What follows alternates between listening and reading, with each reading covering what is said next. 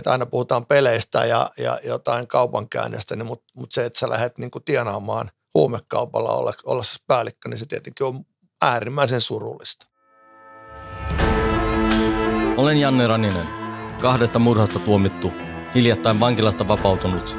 Tämä on JR True Crime Podcast.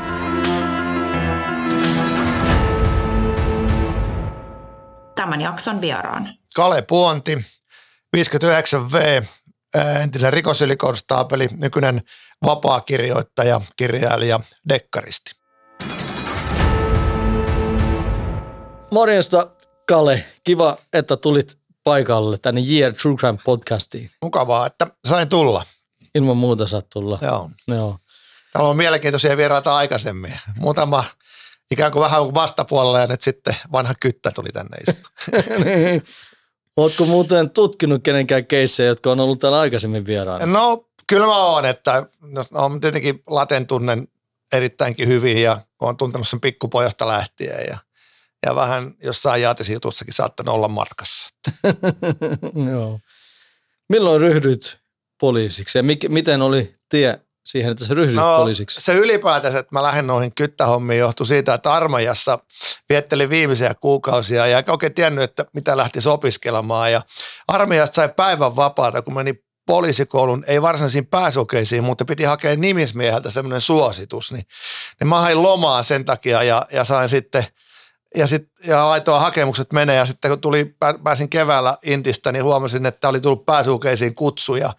Ja tota, menin ja pääsin ja, ja, tota, ja ajattelin, että käyn katsomassa ja, ja sille tielle sitten 37 vuotta ja kyttähommissa. Että aluksi vähän virkapukuisena Hollolan nimismiespiirissä, jota ei enää tietenkään olekaan. Ja sitten vuoden verran Vantaalla, Vantaalla ihan mehu- ja hillovarkauksia tutkimassa. Eli nämä pieniä omaisuusrikoksia, josta sitten, ja sitten siitä ensimmäinen kymmenettä 85 huumetoimistoon, josta jäin sitten pois nyt vuodenvaihteessa. Joo. Mitkä tie? No niin, kyllä on. No, mikä oli mielenkiintoisin keissi urallasi? No heti 35 vuoteen mahtuu kaikenlaisia, että, että, että silloin kun mä menin sinne, niin se oli hyvin kotikutoista, että muistanko joku oli laittanut kuulusteluihin, että kuka sytytti piipun ja missä järjestyksessä poltettiin.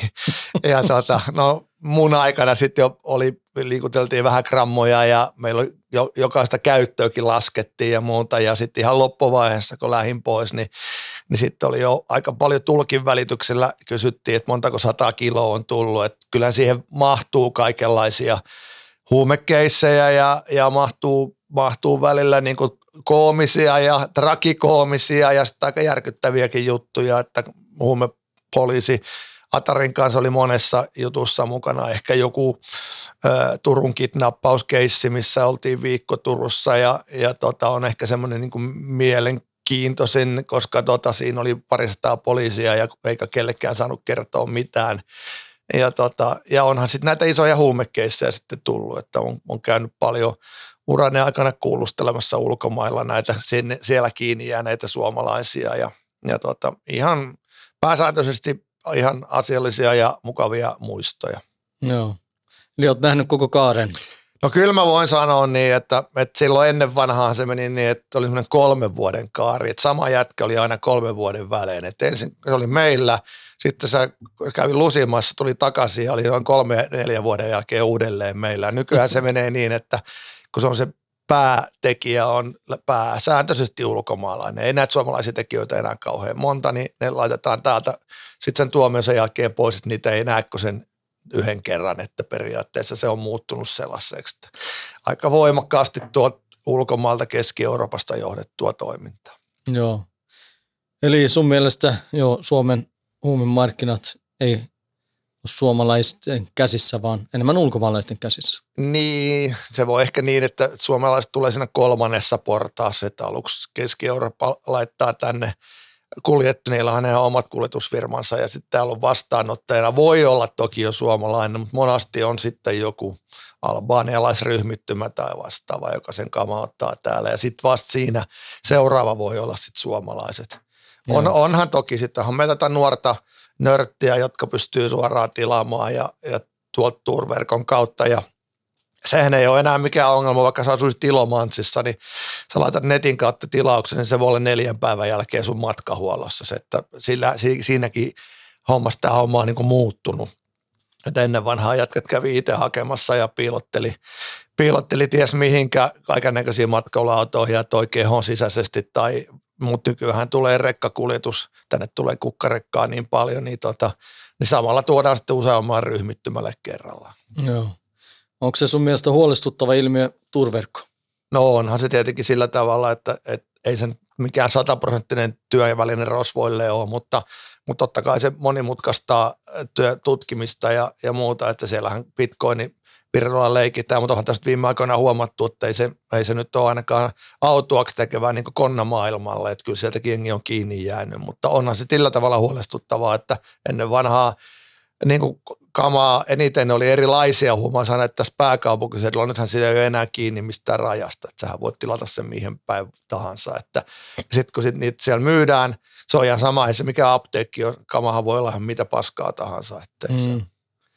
Mitä sä oot törmännyt sieltä, kun oot ottanut takavarikkoa, että pahin, pahinta paskaa niin sanotusti, jos on sanonut, että se on väitetty, että se on kokaiini tai amfetamiini tai mitä vaan, niin että no siellä joskus mitä on ollut paskaa. jotain kinkeiniä aikanaan, joka olikin puudutusainetta ja siinä oli tosin, se taisi tulla jostain apteekkimurrosta se kama, mutta kaverit luuli pöllineensä apteekista kokainiin, niin se olikin puudutusaine. Tämä kaksi ensimmäistä veti siellä, niin toinen heitti henkensä siitä.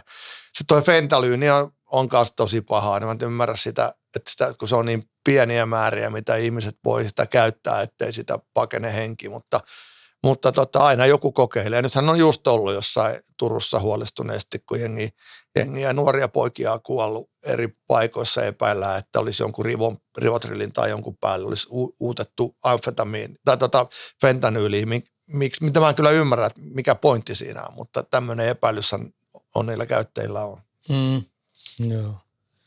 No miten tuohon pitäisi tarttua, koska huumeinen vastainen sota – niin mun mielestä No en mä tiedä. Onko se hävitty? M- miten siinä no, pitäisi tarttua? Me ajatellaan ikuisuuskysymys, että pitäisikö ne laittaa apteekkiin tai, tai myyntiin. Niin, niin tuota, kyllä mä tiedän, että jonkunnäköinen kontrolli on hyvä olla olemassa. Ei meillä, eihän me osata viinaakaan käyttää, että jos me laittaisiin niin kuin, niin kuin, no, jonkin pilvi ja sitten kaikki puhuu näistä, että poliisi voisi keskittää tutkimuksessa johonkin isompiin juttuihin, niin kuka eihän meillä vuosikausia kukaan tutkinut mitään kukkajuttuja tai sellaisia, että tilannehan on se, että et, et joku kasvattoma jää kiinni sen takia, kun siitä tulee vesivahinko, että se rupeaa se vesi tulee yläkerrasta alakertaan, että ei kukaan niin kuin varsinaisesti mitään sellaisia pilvijuttuja katso, mutta jos tietenkin tulee rekkalastillinen, niin onhan se jo niin kuin bisneksenä sellainen, että siihen puututaan, mutta, mutta tota, ei, en mä tiedä, ihmiset on halunnut päihdyttää itsensä aina, niin tota, en mä nyt, ole, en mä nyt tietenkään, kun on poliisivirassa ollut, niin voisi sanoa, että joku huumeiden vapauttaminen tulisi, että, että ehkä mä liputan sitten tuohon hoitopuoleen enemmän, että sehän on Suomessa vähän huonolla tasolla ehdottomasti pitäisi. Mä oon jopa pikityshuoneiden kannalla, koska eihän se, lop, ei se ongelma mihinkään poistu, jos ei, ei meidän laiteta niitä huoneita. Että jos kerran meillä on narkkeja, se pitää myöntää, että meillä on väärin, huumeiden väärinkäyttäjiä, en tiedä kukaan oikein käyttäjä, mutta, kuka, mutta tämmöinen ongelmakäyttäjä, niin, niin kyllä mä parempi näkisin, että se voisi, voisi piikittää huoneistossa, missä se voisi sen tehdä puhtaalla vehkeellä. Ja, niin, niin. Missä vaiheessa pitää puuttua, jos huomaa, että nuori alkaa käyttää huumeita? No kyllä silloin, jos sen huomaa, että nuori käyttää huumeita, niin pitää puuttua heti, koska jos on se nuori, ja sille pitää se onni ja autuushan ei jos se, niin kuin monihan, nuoren kroppahan kestää paljon mm. ja, ja sä pystyt ehkä joskus ajattelee jonkunnäköisenä viihdekäyttönä, että sä vedät ekstaasinapin viikonloppuna, mutta sitten on tällaisia viihdekäyttäjiä, jonka viikonloppu alkaa viikon, keskiviikkona ja päättyy seuraavana keskiviikkona, eli se viihdekäyttö lähtee niin kuin lapasesta. Ja, tota, ja se sellainen niin kuin, euforian tunne tai kuinka ma- makeeta ja mahtavaa on, niin se poistuu yllättävän nopeasti, että sitten lopultahan vedetään vaan kamaa, ettei tulla kipeäksi. Niin, kyllä. Että kyllä se nuorten puuttuminen ja se sellainen, siis meillähän on esimerkiksi ongelmanuoria paljon vähemmän kuin aikaisemmin, mutta ne, joilla on ongelmia, niin niillä on isoja ongelmia. Nähdäänhän me, nähdäänhän me nyt noissa puukotuksissa tuo kaduilla ja että nuoret alaikäiset puukottaa toisiaan jonkun pilvikramman takia tai muutaman liuskan takia, niin, kuin, niin, niin eihän siinä ole mitään järkeä. Ja se johtuu sitten siitä, että, että snadisti osa, osa maahanmuuttajien nuorista ja monista suomalaisista niin on niin kuin vähän ajautunut tänne yhteiskunnan ulkopuolelle, että siinä on paljon sitäkin, että sä oot tullut tänne maahan, niin sun vanhemmat ei oppinut kunnolla sitä kieltä ja, ja sä oot jäänyt vähän niin kuin kellumaan tuohon, sä löydät niin kuin samanhenkisistä ihmisistä sitten sen ryhmässä ja sitten ryhmässä se tyhmyys tiivistyy, että ei ajatella, että kuinka monta elämää siinä menee, että siinä sä yksi puukonisku ja kaveri saattaa kuolla ja sä lähdet itse pitkäksi aikaa linnaan, niin, niin siinä on hankala, hankala sieltä nousta, että, että kyllähän tuossa on paljon muillakin niin kuin organisaatiolla kuin poliisilla niinkin tekemistä, että kyllähän tuo sosiaalipuolen pitäisi olla tiukempi tuossa ja, ja meillä on resu, ihan liian pienet resurssit niin kuin siihenkin asiaan. Joo. Kyllä mä saan tuosta kiinni paljon, mitä sä sanot. Mä oon itse kasvanut lähiössä Tukholmassa toisen sukupolven maahanmuuttajana ja samanlaisia kavereita oli. Ka- kaikki oli melkein toisen sukupolven maahanmuuttajia. Mm. Faijoja ei ollut himassa ja oli huonot kotiolut ynnä muut. Mm. Ja joukossa tyhmys tiivistyy. Niin se tietenkin on. Joo, ja tota, haluan totta kai, että, ja toivon, että siihen puututaan varsinkin täällä, kun mä en halua nähdä samaa kehityskaarta täällä mm. Ruotsissa. Näetkö sä riskin, että täällä tulisi samanlainen kehityskaari kuin Ruotsissa? No ennen on sanottu, että me ollaan viisi vuotta Ruotsia perässä. Toivottavasti ollaan vähän kauemmin. Että kyllähän meillä, siis onko Ruotsissa on kuitenkin alueita, mihin ei esimerkiksi ambulanssit ei uskalla ilman poliisia mennä enää. Mm. Ja, ja, ja, niitä sellaisia, tämä, tämä alue on meidän. Ja sitten se on se huolestuttavaa Ruotsissa, että siellä niin kuin täysin alaikäisille annetaan, niin kuin, että sulla on tuossa toi käsikranaatti ja se heit, lähetetään tuosta ikkunasta sisään, kun tiedetään, varmaan itsekin hyvin tiedät, että jos olet alaikäinen, se lusit aika paljon vähemmän. Kyllä. Ja sitten kun siellä alkaa olla niitä etnisiä ryhmiä paljon ja sitä katujengiyttä paljon, niin tota, toivottavasti me ollaan siinä kaukana ja, ja ymmärretään se, että jo pelkästään siitä, että mihin näitä maahanmuuttajia sijoitetaan niin asumaan, että ei niitä voida kaikkia laittaa samalle alueelle, mm-hmm. koska siellä et mieluummin, mieluummin sitten niin, että ne on sopivasti integroituu sitten siihen suomalaiseen yhteiskuntaan, että mm. Ruotsihan on hyvä, huono esimerkki siitä, että miten kaikki menee päin rinkkalaa, kun ei osata hoitaa näitä asioita. Kyllä. Oletko hoidon vai rangaistuksen puolella? No ehdottomasti hoidon niin pitkälle, kun, kun sitä hoidossaan se tilannehan on sellainen, että sit kun sä alat tekemään ammattimasti kauppaa, niin sehän, sehän ei ole sen, siis eihän meillä kovimmat myyjät käytä yhtään mitään ja mm. voimakkaasti huumeita vastaan ja portfolioon kuuluu huumausainat, niin kuin nämä nykyajan juppimyyjät sanovat. Joo, kyllä mun mielestä kanssa hoitoja ennaltaehkäisevää pitää panostaa paljon paljon enemmän sosiaaliviranomaisille, enemmän resursseja sen mielestä, tai mieluummin niin kuin, että sitten 18-20 lyödään linnaa. Niin. Ja kun siellä vaan opitaan sitten – pahemmaksi rikolliseksi. Joo, en tiedä, monethan sanoo sitä ehdollista tuomiostakin, kun se ei ole rangaistus ollenkaan. Ehkä siinä pitäisi olla jotain tiukempaa. Mä oon, mä oon jotenkin tämmöisen kannalta, tämmöisen liikkumisrajoitusten kannalta, että, että esimerkiksi enemmän kuin pantajalkaa, että sulla pitää olla kymmenet himassa, ja, niin se voisi olla toimivampi systeemi kuin se, että se ehdollinen tuomio, että sulla on joku tietty aika, että sun pitää olla, ja jos et se ole, niin se sä, sulla, sä lähdet lusimaasta kakkua. Joku mm. tämän tyyppinen juttu voisi olla hyvä. Kuuntelet Janne Ronisen juontamaa JR True Crime podcastia. No, sä oot tutkinut paljon keissiä, missä jengi on lähtenyt lusimaan paljon. Kuinka paljon yhteistyötä, mä kysyin kanssa aikaisemmin, täällä oli aikaisemmin Kenneth Eriksson. Joo. Ja tota, häneltä kysyin kanssa, että paljon yhteistyötä hänen aikana on tehty vankilassa Mähän tiedän, mä oon ollut lusimassa, mm. mä tiedän, että vankilaviranomaiset poliisi tekee paljon yhteistyötä, mutta pal- sun mielestä paljon? No joo, siis meillähän on ollut henkilöt, jotka hoitaa sitä yhteistyötä niin kuin vankiloiden kanssa, mutta sehän on valitettavasti enemmän tämmöistä niin kuin, että jos joku murunen löytyy jostain, että, se on ollut sitä enemmän semmoista tutkivaa, että eihän meillä niin kuin varsinaisesti ole niin kuin muuta kuin se, että me hoidetaan se rikosoikeudellinen puoli, jos vankilassa on tapahtunut joku, no, no itse kun on huumepuolella, että jos se löytyy jotain, niin, niin vähän isompi määrä, että ei se mene vankilan sisäisenä rangaistuksena, niin sitten me käydään tuolla, mutta onhan meillä sitten taas, taas sellaisia henkilöitä, jotka katsoo niin sijoitteluja ja sellaista, että mikä ryhmä ja, ja missä joku ei voi olla. Tai niin kuin itsekin olet varmaan joutunut aika usein vaihtamaan paikkaa – kun tuommoinen iso kriminaali. niin, niin, tota, niin tiedät, mutta se, siihen, sehän on enemmän sit sitä vankilan sisäistä juttua, mutta tietenkin on, on joskus jotain sijoitteluja jouduttu neuvottelemaan, kun tiedetään, että joku meiltä, niin kuin meiltä tutkintavankeudesta tuleva kaveri siirtyy kivitaloon, niin mm. kyllähän niistä, niitä semmoisia yhteistyötä on tehty. Onko se, tehty semmoista yhteistyötä, että tietyt vangit on saanut etuja?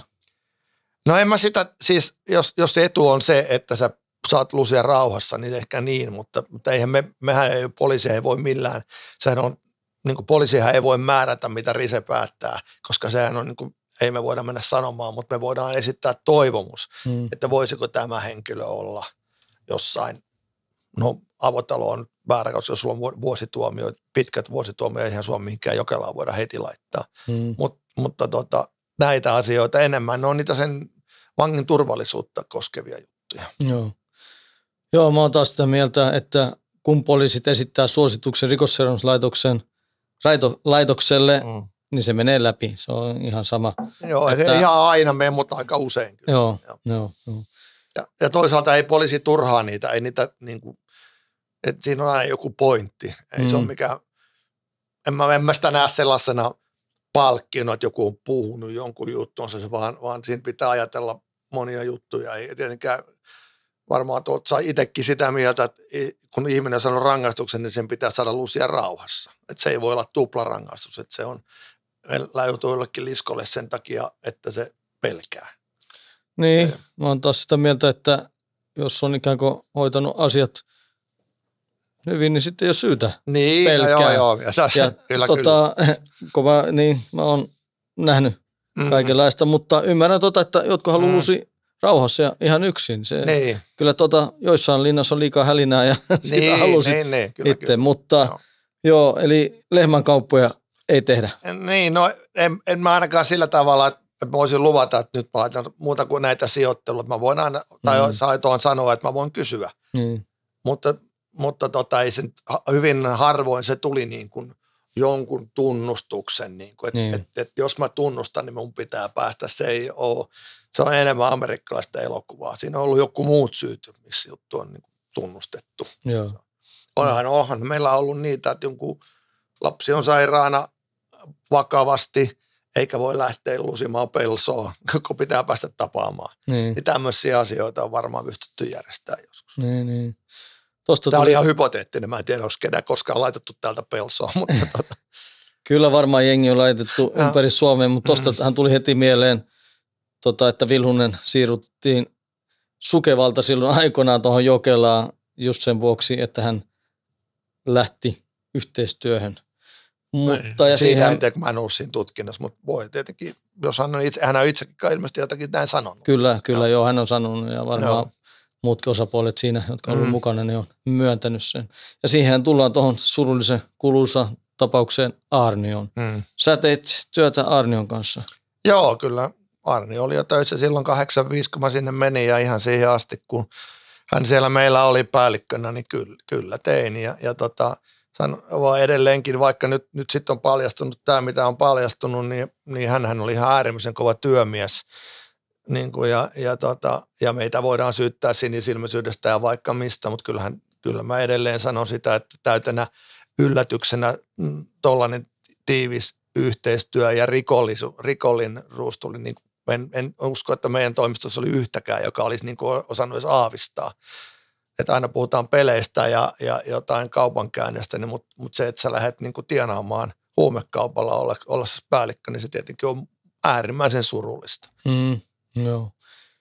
Ja tota, oliko ollenkaan semmoista kuvaa tai huomasitteko ollenkaan semmoista, että vähän niin kuin sanotaan sheriffin meininkiä tai vähän sellaista meininkiä, että ei nyt lavasteta ihmisiä, sitä mm. mä en mm. sano. Mä tiedän, että yritettiin yhtä Dino mm-hmm. lavastaa, mm-hmm. mutta mä tar- tarkoitan enemmän semmoista, että onko venytetty lain rajoja, niin, no mä en tiedä omasta puolestani, että, että toi nyt on mennyt, tuossa täytyy sanoa, että tuossa on menty niin ihan äärimmäisyyksiin, että, että tota, onhan tuo nyt käynyt ilmi, että onhan siellä suojeltu yhtä, yhtä tota, rikollista, jonka olisi ehkä joutunut olisi, olisi joutunut ja olisi, olisi pitänyt joutua niin kuin saada rangaistus niistä asioista, että, että, että se, nythän mä oon ollut ihan sen jälkeen, kun päällikkö meiltä lähti niin kuin linnaan ja tutkintavangiksi, niin mähän on samalla lailla lehtitietoja ja pöytäkirjojen varassa kaikki muutkin. Mm. Ja on toki ollut, ollut oikeudessa todistamassa niin kuin ensimmäisiä juttuja. En nyt enää tässä Unsalin keisissä, kun satun onneksi olemaan vuorotteluvapaalla silloin, kun se oli. Että mä en ole siinä ollut niin kuin millään tavalla mukana. Joo. Niin, niin, onhan siellä paljastunut asioita, jotka ihmetyttää. Joo.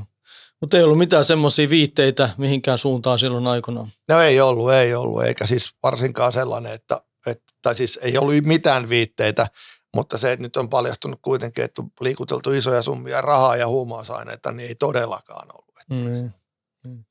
No miltä se sutta tuntuu?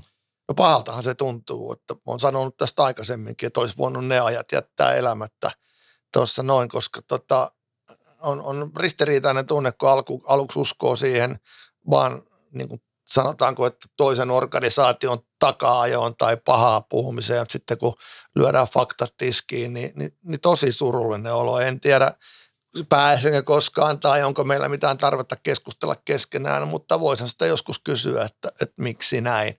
En tiedä, tulisiko mitään vastausta, mm. mutta se tietenkin, kun se aiheutti niin paljon sitten ongelmia niin kuin organisaatiossa ja kaikki muuttui niin kuin pilkun tarkaksi ja isoksi ja muuta, muut, niin kuin isoja muutoksia tapahtui, mutta suru, eri, erittäin surullinen juttu, että kaikin puolin. Joo. Oliko helpompaa aikaisemmin toimi, kun sanot, että muuttui pilkun tarkaksi? Niin no oli, no, tai siis sillä tavalla oli, en koskaan edelleenkään väitä, että mitään laittomuksia tehtiin, mutta sitten se meni niin kuin överiksi kaikki, Joo. kaikki toiminnat ja, ja toki, toki lakikin on muuttunut ja nyt paperihommia on entistä enemmän ja muuta, että tota, että en tee muuta kuin toivoko menestystä tälle uudelle nuorelle sukupolvelle, joka joutuu siellä niin kuin elään ihan järkyttävien, niin kuin, no sanotaan niin kuin ihan pilku, pilkun tarkasti sillä tavalla, että se välillä tuntuu, että se järjen käyttö on kiellettyä, mutta tota, näin tämä maailma kai menee ja ihmisen oikeusturvan kannalta niin moni asia voi olla ihan hyvinkin. Joo, no kyllä mun mielestä on niin kuin sanot oikeusturvan kannalta, että mm tehdään tarkasti sitä työtä, mitä on niin. tekemään. Mutta on silleen, niin kun aina puhutaan näitä, näistä vastakkainasettelusta ja muuta, mm. niin kyllä mä oon sitä mieltä, että, tai on sitä sanonutkin, että mitä niin kuin, niin kuin rikollishierarkiassa, mitä korkeammalla oot, niin sen paremmin sä tuut toimeen viranomaista tai sen fiksumpi sä oot siellä. Toisaalta sun pitää olla jo vähän niin kuin älykkäämpi, kun sä oot jossain jonkun jengin pomo tai mm. muuta, niin sä myös tiedät sen, että se vastapuoli, jos tässä puhutaan poliisia vastapuolella, niin mm. niin duuniahan se se tekee. Kyllä. Että aika harvahan siellä niin kuin henkilökohtaisesti kenenkään suhtautuu. Ja vaikka nyt ei tarkoita, että mitään niin kuin tunnustuksia saa, mutta se tilanne on monasti, kun on tämmöiseen päällikön tekemisessä, niin se on sellainen niin kuin, että siellä ymmärretään, että kumpikin on omalla puolellaan. Toinen ei yritä mitään ihmeellisiä vedätyksiä ja toinen taas osaa käyttäytyä asiallisesti. Joo. Oletko huomannut ollenkaan, että on jäänyt niin sanottu vihollisia sun uralta? No, en mä nyt sillä tavalla ainakaan pelkää missään kadulla kulkea. Että kyllä mä oon yrittänyt olla sellainen poliisi, että mä pystyn niin paiskaan lapaa tuossa senkin jälkeen, kun on laittanut, laittanut kaverin istumaan. Että yrittänyt olla just se, se en, en tarkoita mikään, millään olla mikään mielistelijä, vaan hoitanut asiat asioina. Ja, mm. ja varsinkin silloin alkuvaiheessa, kun ne tuli kolmen vuoden välein takaisin, niin jos olit ollut käyttäytynyt mulkusti silloin, niin, niin se olisi ollut aika hankala lähteä niin uudelleen vääntää. Että mm. Mä väitän olevani pääsääntöisesti hyvissä väleissä kaikkien kanssa. Joskus voi olla jotain näkymyseroja ja, ja muuta, että, mutta, mutta tota, ei, ei, ihmisiä ja sitten siis puoli, mä, mä kun huumepoliisissa saattaa istua se kuukausi sen kaverin kanssa, niin mm. siinä puhutaan kaikenlaisista jutuista ja asioista ja, ja välillä yritetään selittää juttua, välillä puhutaan, yritetään hoitaa fatta-asioita tai lasten tapaamisia, niin olen käyttänyt myös sitä, että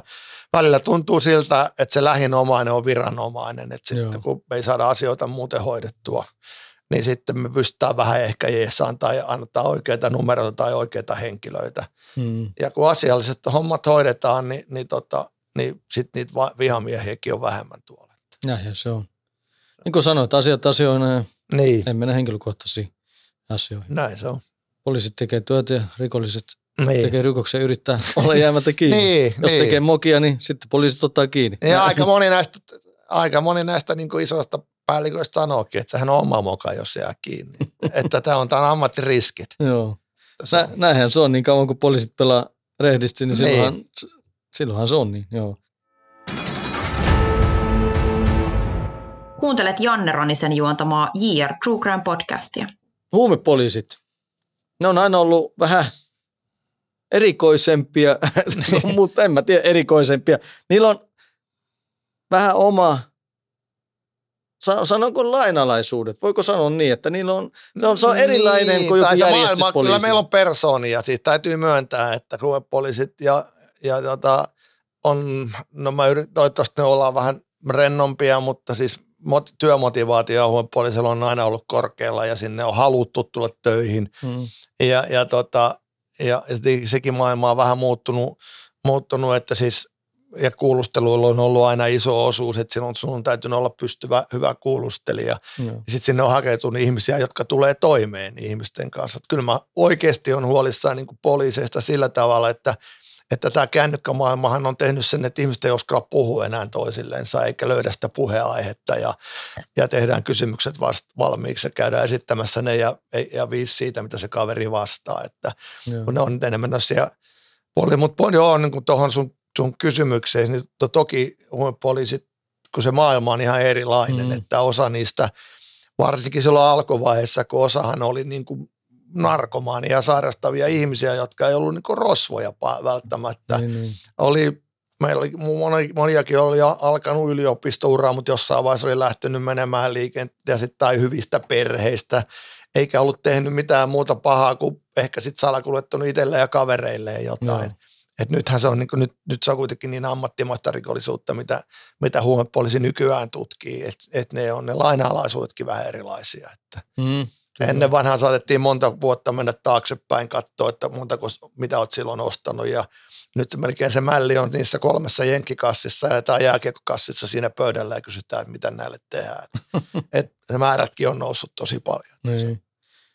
Mutta sä oot nykyään kirjailija. No mä oon nykyään joo, siis mon takia mä tässä vähän pystyn, en mä mitään henkilöltä paukuttaa, mutta pystyn vähän tuomaan oikeasti omia mielipiteitä. Mä jäin nyt pois täysin palvelleena vuodenvaihteessa ja, ja kirjoittelen dekkareita ja vähän tietokirjoja ja löysin siitä sitten vähän niin kuin uuden uran. Joo. Se. Se liittyykin vähän tuohon mun aikaisempaan kysymykseen, että huume poliisit, kun sä oot varmaan ottanut mukaan paljon sieltä sun uralta näihin No, kirjoihin. Niin, että oonhan mä ottanut tietenkin ja, ja, ja, ja tota, se nyt on se 35-37 vuoden koulu, niin miksei sitä käyttäisi, että mähän niin kuin mun, mun dekkareissa niin sivutaan jotain tapahtumaa, mikä ei välttämättä ole ihan mennyt niin, mutta ihmiset muistaa, Mm. mulla on jotain hotelliklo-juttuja, mitkä on oikeasti käynyt tai, tai miljonäärisiappauskeissejä tai jotain tällaista, mitkä on niin ollut, mutta ne ei ole siinä pääjuttuina, vaan niitä käsitellään, että, että moni, moni mun kirjojen lukijoista sanoo, että on pitänyt oikein Googlessa tarkistaa, että onko semmoinen juttu tapahtunut. Joo, joo. Ja samoin kun nämä noita jengiläisiä kirjaa, niin, niin tota, ei, ei, nyt ihan niin ole mennyt, että, että ainahan ne on niin kuin fiktio, noi, noi mun tämmöiset rikosromaanit, mutta totta kai mä yritän ne poliisiasiat kertoa siellä niin kuin ne menisi oikeasti.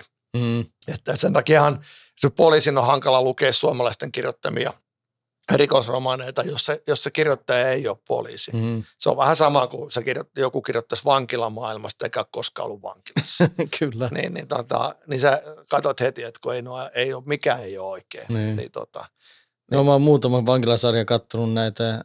En mä ole pystynyt katsomaan niin loppuun. No, tiedä, no se on se sama juttu poliisihommissa. Mä yritän aina sitten omissa kirjoissani, mä luetutan, niin kun, jos on, jos on joku vankilajuttu, niin mä luetan se jollain vartijalla etukäteen, mm. tai sitten jos, jos on jotain järjestyspoliisin hommia, niin sitten joku karhun ryhmämies tai koiran ryhmämies.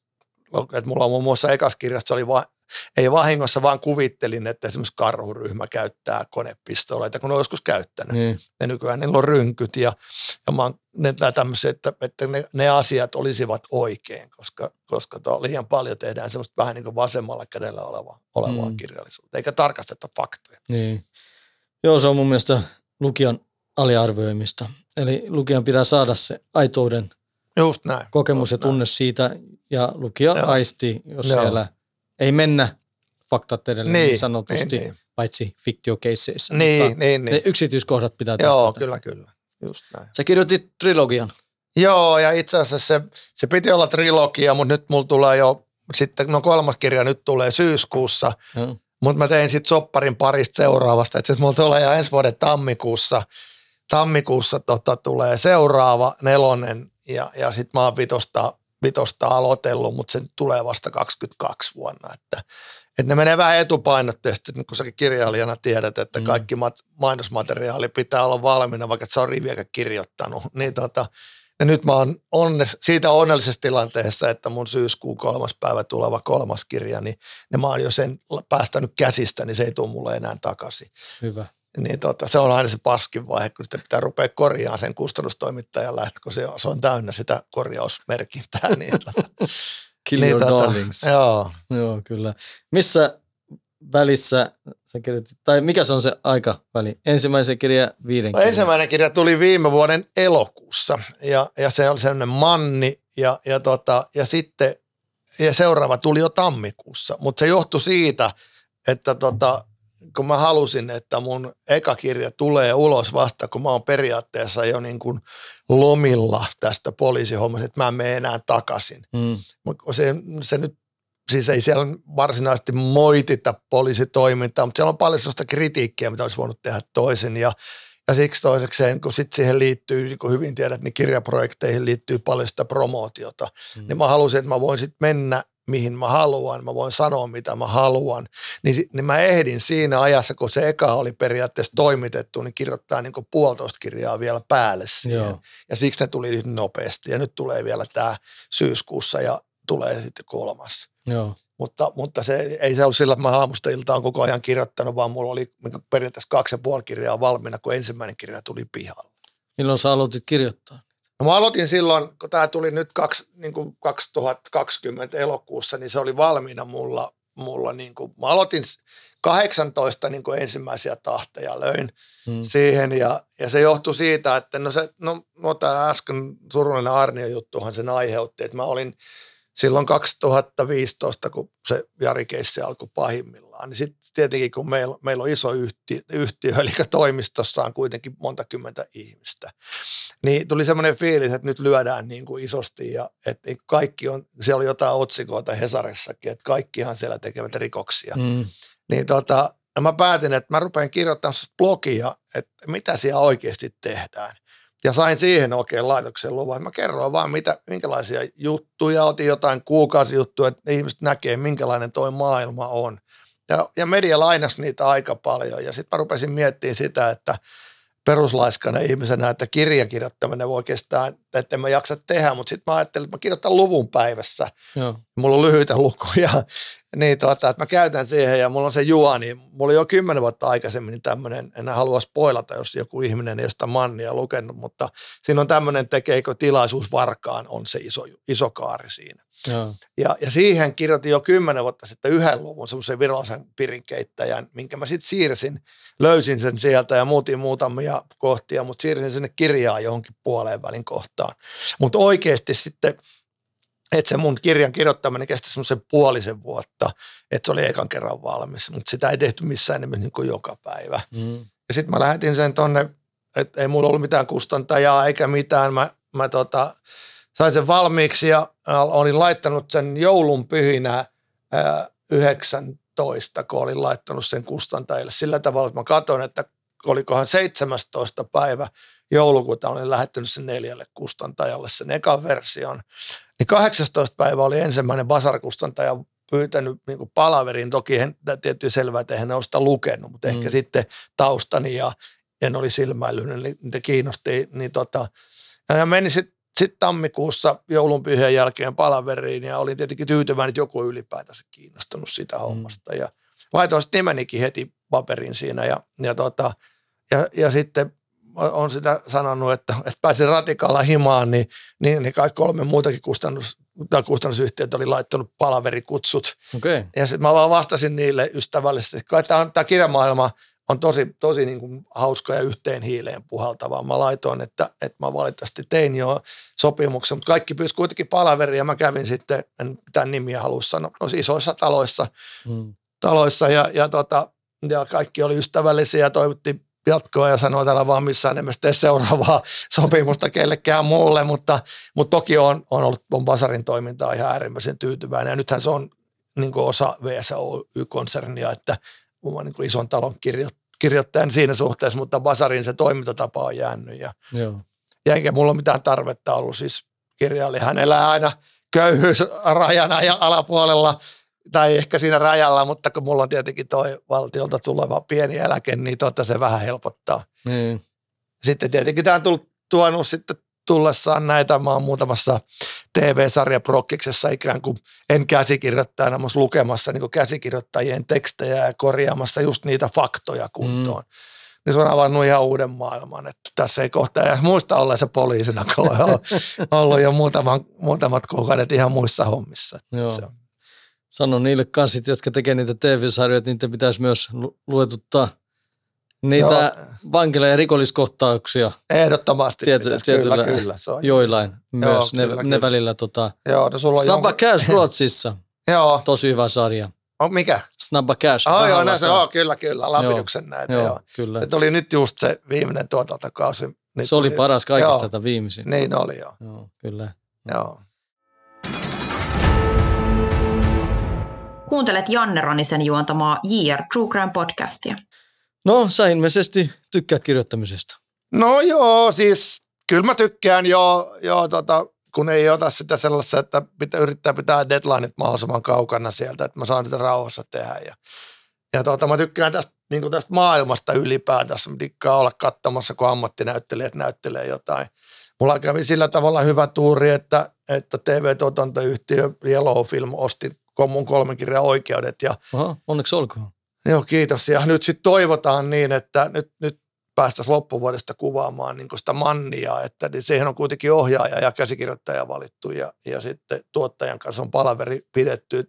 Että nehän ei ole silleen, että se kirjailija ei ole sitten tekemässä siellä sitä. Mm. Että se, se voi siellä antaa jotain mielipiteitä, mutta käsikirjoittaja kuitenkin tekee sitten sen, sen sarjan. Että, mm. Ja sekin on hauskaa. Mä, mä on, otan kaikki mielelläni niin kuin opin ja, ja tota, toivo, toivottavasti saa vähän olla edes mukana, mutta mm. on hauskaa nähdä, miten tuommoinen niin kuin Pollarin kirjoittama teksti taipuu sarjaksi.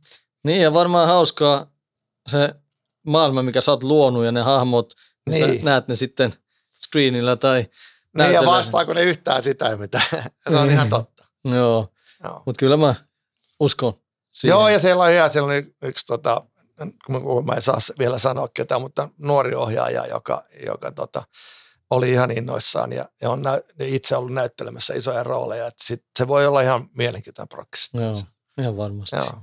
Katsotaan, nehän on pitkiä. Ne on pitkissä projekt- puissa jo ennen kuin on, ne on. tulee. Mullekin ostettiin, tai munkin kirjan Opti ostettiin siinä leffoikeudet, mutta ne on semmoisen 3-5 vuoden. Se on juuri näin, joo. joo. Mutta luulisin, että sun kirja löytyisi Ruotsissa kyllä niin kuin tekijän siihen. Niin, no katsotaan. Joo. Niin kuin sanoit, se on pitkä projekti ja sitten siinä on paljon muutakin, mitä vaikuttaa niin, siihen, niin katsotaan. Nyt mä kirjoitan uutta, niin Joo. ehkä joskus tulevaisuudessa niin, niin. joku. Joo. Joo, nehän on sellaisia optioita, että eihän niissäkään niin kuin mitään satoja tuhansia liiku, jos ei sieltä ole menestystä, mutta, tota, mutta ne on ihan eri, se on, näitä, näitä hommia ei voi rahan takia tehdä. Ei, ei missään nimessä, niin kuin sanot, kirjailija. kirjailijan vuosiansio on kuin duunarin kuukausansio. Niin se on, se on juuri Joo. Joo, Joo. apurahojen kanssa mennään. Tosin ei ole kyllä apurahat osunut kohdalle. ei ole kyllä mulla. En ole harkennut niitä, mutta pitäisi varmaan jossain vaiheessa. Joo, no, no en ole minäkään ole kehannut vielä, kun on olemassa oikeitakin kirjoittajia, jotka oikeasti elää sillä kirjoittamisella. Mm. No mitä haluat tulevaisuudelta? No en mä tiedä, mä oon kuitenkin täytän seuraavaksi sitten 60, niin, niin tota, no, tietenkin valitettavasti juna on kääntynyt jo aikapäiviä sitten, että et, et jos saisit tämmöistä te, saisi terveenä olla ja, ja, ja muuten niin elämä olisi tällaista, kyllä ehkä voin ottaa jo vähän, laittaa vähän käsijarruun, ei tarvi olla joka paikkaan menossa niin suunapäänä. Ja mä tykkään näistä, nämä kirjahommat on tuonut kaiken näköistä tällaista, niin kuin esimerkiksi tämänkin podcastin tässä ja nämä on ihan, ihan hauskoja, mielenkiintoisia juttuja ja, ja ihan sellaista niin pikku, Re- rennosti hyvällä fiiliksellä eteenpäin. Ei mulla ole mitään isompia. Mun elämä on ihan ok kunnossa. Joo.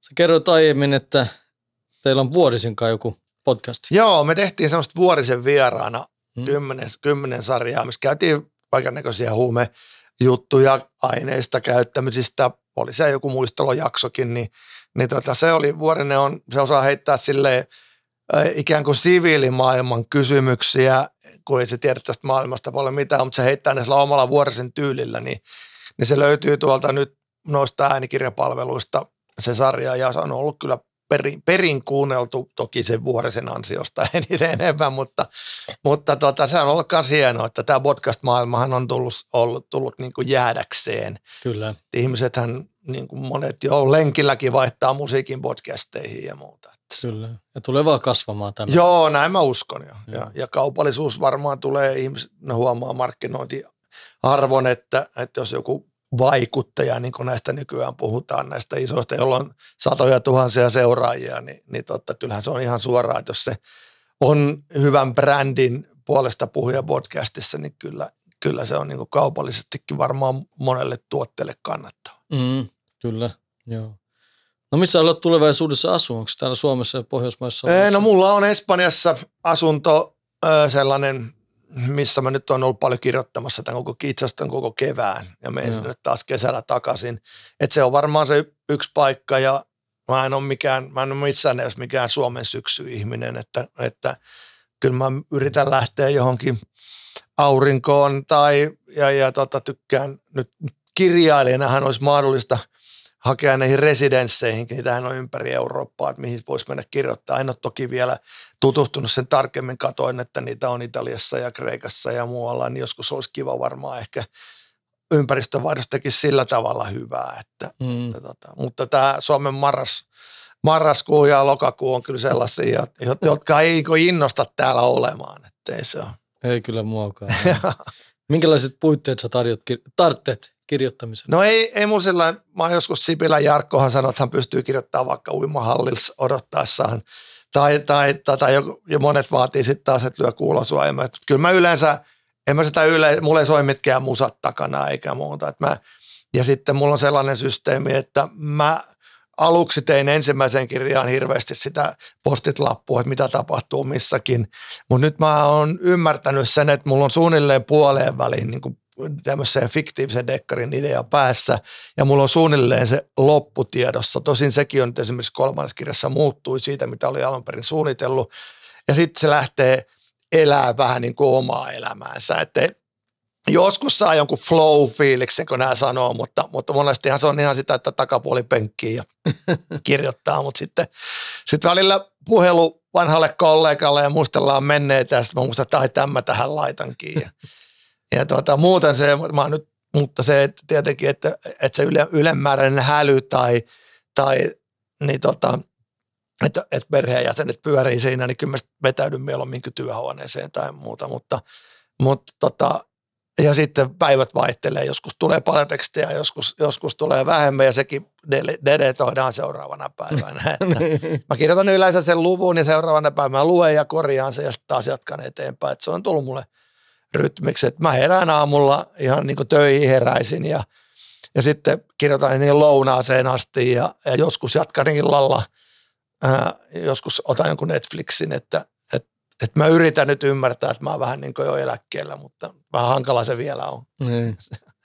Mä tunnistan ton, että postit lappuja laittaa ja mihinkä suuntaan menee, mutta sitten ne alkaa vaan elää omaa elämää. Se on se yksi näin. se alkaa tekemään ihan jotain muuta kuin mitä Joo. oli sun juonessa. Ja, mutta se on hauskaa. Joo, joo, kyllä, kyllä. Kyllä siis kirjoittamisessa välituleinen fiilis, että ei, ei tämä nyt ole ihan paskempaa tämä teksti. ei se. Ei, ei. Ja sitten saa Joo. rakennettu sen oman Kyllä, maailman ja kaikkea. Joo, kyllä, kyllä mä oon tykästynyt kanssa joo, siihen. joo.